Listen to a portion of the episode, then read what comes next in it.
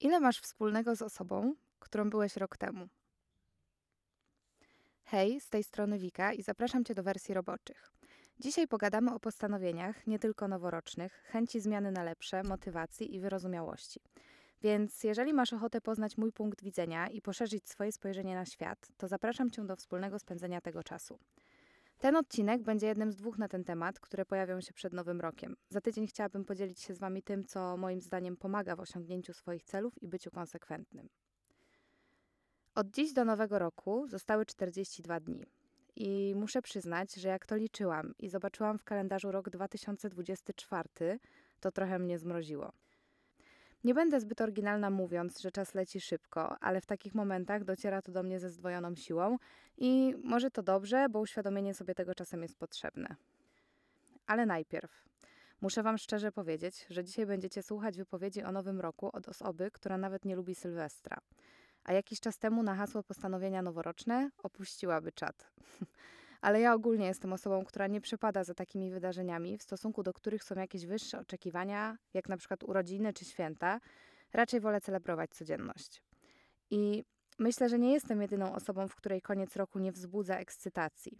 Teraz duża część mojego feedu na TikToku to właśnie filmiki o tym, że ktoś ma noworoczną depresję lub jest przerażony, że zostało tak mało czasu do 2024. I te słynne filmiki, na których Ktoś przy napisanym schudnąć 10 kilo skreśla 0, a przy wstawać codziennie o 6 skreśla o 6. I gdybym miała podsumować tak moją listę, którą robiłam rok temu, nie wiem, czy chociaż jedną z rzeczy, które tam zapisałam, udało mi się zrobić. Ale co ważniejsze, wiem, że aktualnie żadna z tych rzeczy nie jest tym, czego bym chciała. I dziękuję za to, że życie się tak potoczyło, że nie skończyłam roku w miejscu, w którym planowałam – z osobą, z którą planowałam i robiąc to, co planowałam, bo scenariusz, jaki napisało mi życie, okazał się być dużo lepszym. Prosty przykład. Całe życie mówiłam, że nie chcę mieszkać we Wrocławiu, że to miasto nie jest dla mnie, a przez ostatnie lata to w ogóle świadomie mieszkałam w mniejszych miejscowościach. No ale na wakacje wydarzyły się rzeczy, które popchnęły mnie do tego, żeby spróbować.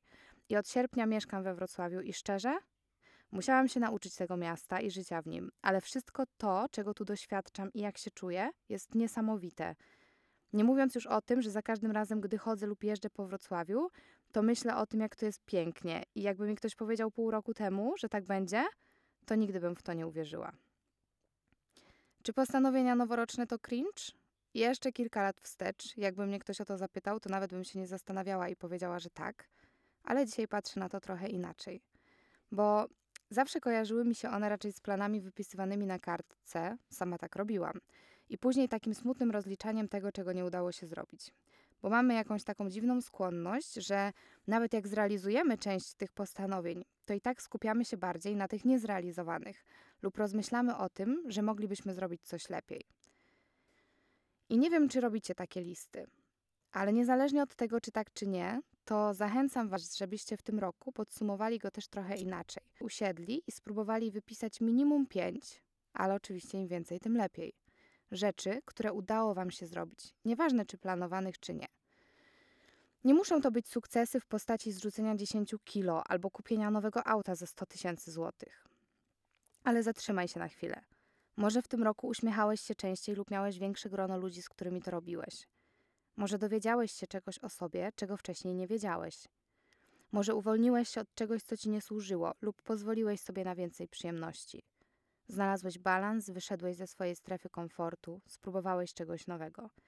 I może nie udało ci się wstawać codziennie o tej szóstej, ale wstawałeś kilka razy w tygodniu, trochę wcześniej niż zazwyczaj.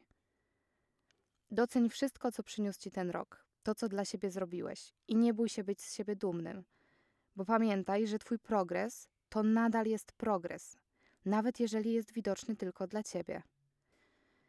I nie katuj się tym, czego nie udało Ci się zrobić. A zanim zaczniesz w ogóle rozliczać się z realizacji jakiegoś celu, to zadaj sobie pytanie, czy to nadal jest Twój cel. Według mnie, jeżeli go nie osiągnąłeś, to prawdopodobnie nigdy nim nie był. Może to trochę kontrowersyjne, ale jeżeli coś jest Twoim celem, to według mnie nie ma opcji, żebyś go nie osiągnął. Więc warto zastanowić się, czy tak naprawdę tego chciałeś. Czy nie była to na przykład presja bliskich lub ogólna presja społeczeństwa, na przykład rób codziennie spacery dla swojego zdrowia. ale ty wcale tych spacerów nie potrzebujesz. Ba, ty nawet ich nie lubisz. I wtedy nie ma w tym nic dziwnego, że nie zrealizowałeś takiego celu. A nawet gdybyś go zrealizował, to po co? Po co poświęcać swój czas i energię, skoro to cel, który nie daje ci żadnego szczęścia?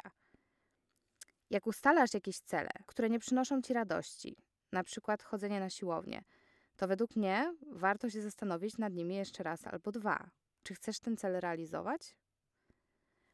Wiem też, że są osoby, które lubią pracować pod presją na przykład czasu lub mieć konkretne i wyznaczone cele. I takie stawianie sobie postanowień jest dla nich. Ja też jestem taką osobą. Jeżeli udało Ci się zrealizować swoje postanowienia, to pogratuluj sobie, możesz sobie podziękować i być z siebie dumnym. Ale jeżeli nie, to proszę. Zamiast wyrzucać sobie to, czego się nie udało, podziękuj sobie za wszystko to, co się udało. I wracając do początku, w którym mówiłam o tym, że jeszcze rok temu, gdybym usłyszała nowy rok, nowa ja, to pewnie zrezygnowałabym z takiej rozmowy. Ostatnio doszłam do wniosku, że to wcale nie jest taki cringe, jeżeli to działa. To znaczy, jeżeli nie jest to spowodowane presją otoczenia, nie wywołuje w tobie poczucia winy na koniec roku. Jeżeli podchodzisz do tego dobrze i z miłością do siebie, to każdy powód, który determinuje w nas zmianę, jest dobry. Nieważne, czy to postanowienie noworoczne, urodzinowe, czy przypadkowo zasiane w naszej głowie w randomowe wtorkowe popołudnie. Wszystko, co sprawia, że próbujemy być lepsi, jest dobre.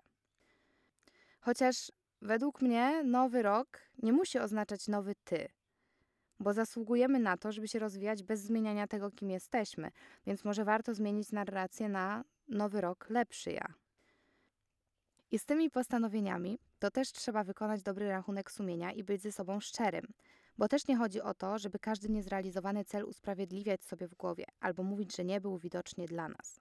Własne lenistwo też trzeba wziąć na klatę. Ale wtedy wracamy do tego, co mówiłam, że jeżeli się nie udało, to prawdopodobnie to nie był Twój cel, bo na dany moment, na przykład, leżenie na kanapie było czymś ważniejszym. I trzeba zrozumieć i wziąć odpowiedzialność za to, że to, czy zmienisz coś w swoim życiu, czy nie, zależy tylko od ciebie. Czynniki zewnętrzne nie są tutaj aż takie ważne. Jeżeli masz jakiś cel i poświęcasz się mu, nie ma opcji, że to się nie uda. Tam, gdzie idzie Twoje skupienie i myśli, tam idzie Twoja energia. Dlatego porządne zastanowienie się nad tymi celami jest tak ważne i zdecydowanie, czego nie robić, jest tak samo ważne, jak podjęcie decyzji o tym, co robić. Bo szkoda naszego czasu i energii na rzeczy, które wcale nie są naszym priorytetem. Przy okazji, nie bój się tych celów, bo gdyby nie były one możliwe, to nigdy byś ich sobie nie wyobraził. Więc nawet to, co na pierwszy rzut oka mogłoby wydawać się niemożliwe, jest możliwe. Tylko zmień swój mindset i zamiast myśleć o czymś jak o marzeniu, myśl jak o celu. Bo myśli kształtują nasze słowa, słowa kształtują czyny, a czyny definiują to, kim jesteśmy i kim się stajemy. Więc wszystko zaczyna się w głowie. I mam wrażenie, że jak szufladkujemy jakąś rzecz jako marzenie, to trochę pojawia się tam taka otoczka rzeczy niemalże niemożliwej lub takiej, która powinna sama do nas przyjść jakimś cudem. I my na ten cud wtedy czekamy. A nazywając coś celem, nie dość, że automatycznie postrzegamy to jako coś realnego do osiągnięcia, to przy okazji wiemy, że rezultat zależny jest od naszej pracy i aby codziennie być bliżej niego, to codziennie należy coś w tym kierunku robić. I jeszcze wracając do tego rozliczania się na koniec roku i obwiniania za wszystkie niezrealizowane postanowienia. Skąd wiesz, że cel, który chciałeś osiągnąć, był dla ciebie? Może wydaje ci się, że tak, a miał cię kompletnie rozwalić i zniszczyć. Dlaczego łatwiej ci uwierzyć, że byłby dla ciebie dobry i straciłeś jakąś szansę, niż w to, że mógłby prowadzić do twojego nieszczęścia? Obydwa przypadki to tylko gdybanie. Więc chyba lepiej i łatwiej wierzyć w to, że stało się to, co było dla ciebie jak najlepsze. I pamiętać też o tym, że nie zmienisz swoich nawyków i nie ustalisz dobrych postanowień, jeżeli nie przyjrzysz się temu, jak rzeczy wyglądają teraz. Więc w przyszłym tygodniu porozmawiamy o tym, jak zadbać o siebie i swoje cele w nowym roku, a dzisiaj chciałabym powiedzieć trochę o tym, jak się do tego dobrze przygotować. Przede wszystkim poświęć chwilę i zrób sobie taki check. Co aktualnie lubisz w swoich nawykach, a które rzeczy chciałbyś zmienić? Co chciałbyś wziąć ze sobą do nowego roku, a co zostawić ze sobą. I warto tutaj zacząć praktykować uważność. Najlepiej właśnie każdy dzień dokładnie obserwować. Im dłuższy okres czasu, tym lepiej. Rozłożyć sobie na czynniki pierwsze nasze zachowania i schematy, jakimi działamy, żeby znaleźć odpowiedzi na pytania: co sprawia ci radość, co cię blokuje, co pochłania najwięcej twojego czasu, jak się czujesz w określonych momentach dnia. I tutaj tak samo jak ważne jest przyglądanie się swoim czynom, tak samo swoim myślom. To jest w ogóle fajne ćwiczenie, ale bardzo trudne, żeby na przykład przez jeden dzień, ale oczywiście znowu im dłużej, tym lepiej, każdą zasianą w głowie myśl poddawać wątpliwościom i do każdej myśli zadawać sobie pytania. Czy ja na pewno tak uważam? Czy takie myślenie mi służy? Skąd to się w ogóle wzięło w mojej głowie i przede wszystkim, czy to prawda, czy tylko moje wyobrażenie? Moje obserwacje z tego roku to na przykład, że wcześniejsze wstawanie sprawia, że mój dzień jest zdecydowanie bardziej produktywny. Ja akurat mam taki tryb dnia, że pracuję głównie popołudniami i naprawdę długi czas, ponieważ byłam nauczona, że obowiązki domowe robię zawsze po szkole albo pracy, to ja te przedpołudnia spędzałam w łóżku przed telewizorem, a później wieczorami po pracy szukałam sobie resztek sił, żeby zrobić całą resztę. I trochę to trwało, zanim się nauczyłam robić rzeczy przed pracą, a nie po niej, ale wpływa to bardzo dobrze na moją produktywność. Ostatnio wprowadziłam też nawyk odkładania telefonu na 60 minut z rana i sprzątania w tym czasie, organizacji mojej przestrzeni i życia. I to jest tylko godzina, a naprawdę jestem wtedy w stanie zrobić bardzo dużo rzeczy. I jak je zrobię z rana, to później w ciągu dnia chcę robić tylko więcej. Kolejna rzecz. Kiedyś pierwszy posiłek jadłam z rana, zaraz po przebudzeniu się, a teraz dzień zaczynam od wypicia szklanki lub dwóch ciepłej wody i jedzenie śniadania o późniejszej godzinie, czasem nawet 4 godziny po przebudzeniu, służy mi zdecydowanie bardziej. Poza tym aktywność fizyczna, planowanie kolejnego dnia i tygodnia, robienie list. Ja jestem mistrzynią robienia list. Takie obserwacje pomogą Ci lepiej się poznać i dowiedzieć się, w jaki sposób powinieneś działać, jeżeli chciałbyś każdego dnia zwiększyć swoją produktywność i wykorzystywać ten potencjał. A często pewne rzeczy są po prostu schematami, które robimy odruchowo i nie zastanawiamy się nad tym, jak na nas wpływają. Poza tym, nie oszukujmy się. Z dnia 31 grudnia na 1 stycznia nie wydarza się nic, co sprawiłoby, że w nowym roku obudzisz się będąc nowym człowiekiem. Nawyki, zwłaszcza te długoterminowe, wymagają czasu, żeby je zbudować i utrwalić w naszej codzienności. W ogóle kiedyś czytałam o tym, że żeby wprowadzić jakiś nawyk, należy wykonywać daną rzecz przez 21 dni pod rząd. To są tylko 3 tygodnie. I za 3 tygodnie możesz mieć ze sobą 21 dni wymówek lub 21 dni konsekwentnego realizowania swojego planu. I teraz jest idealny czas na zastanowienie się nad tym, co mógłbyś zrobić, aby pomóc sobie dobrze zakończyć ten rok i lepiej zacząć kolejny. A jeżeli chcesz, aby Twoje cele w przyszłym roku były zgodne z Tobą i tym samym możliwe do osiągnięcia, to poznaj siebie jeszcze przez te kilkadziesiąt dni 2023, aby od nowego roku lub szybciej zacząć ten proces. Jeżeli na przykład Twoim celem byłoby zwiększenie swojej fizycznej aktywności, to daj sobie teraz czas i przestrzeń na znalezienie takiej, która faktycznie będzie dla Ciebie przyjemna. Nie każdy musi biegać albo chodzić na siłownię. Sprawdź to. Zapisz się na tą siłownię. Może akurat.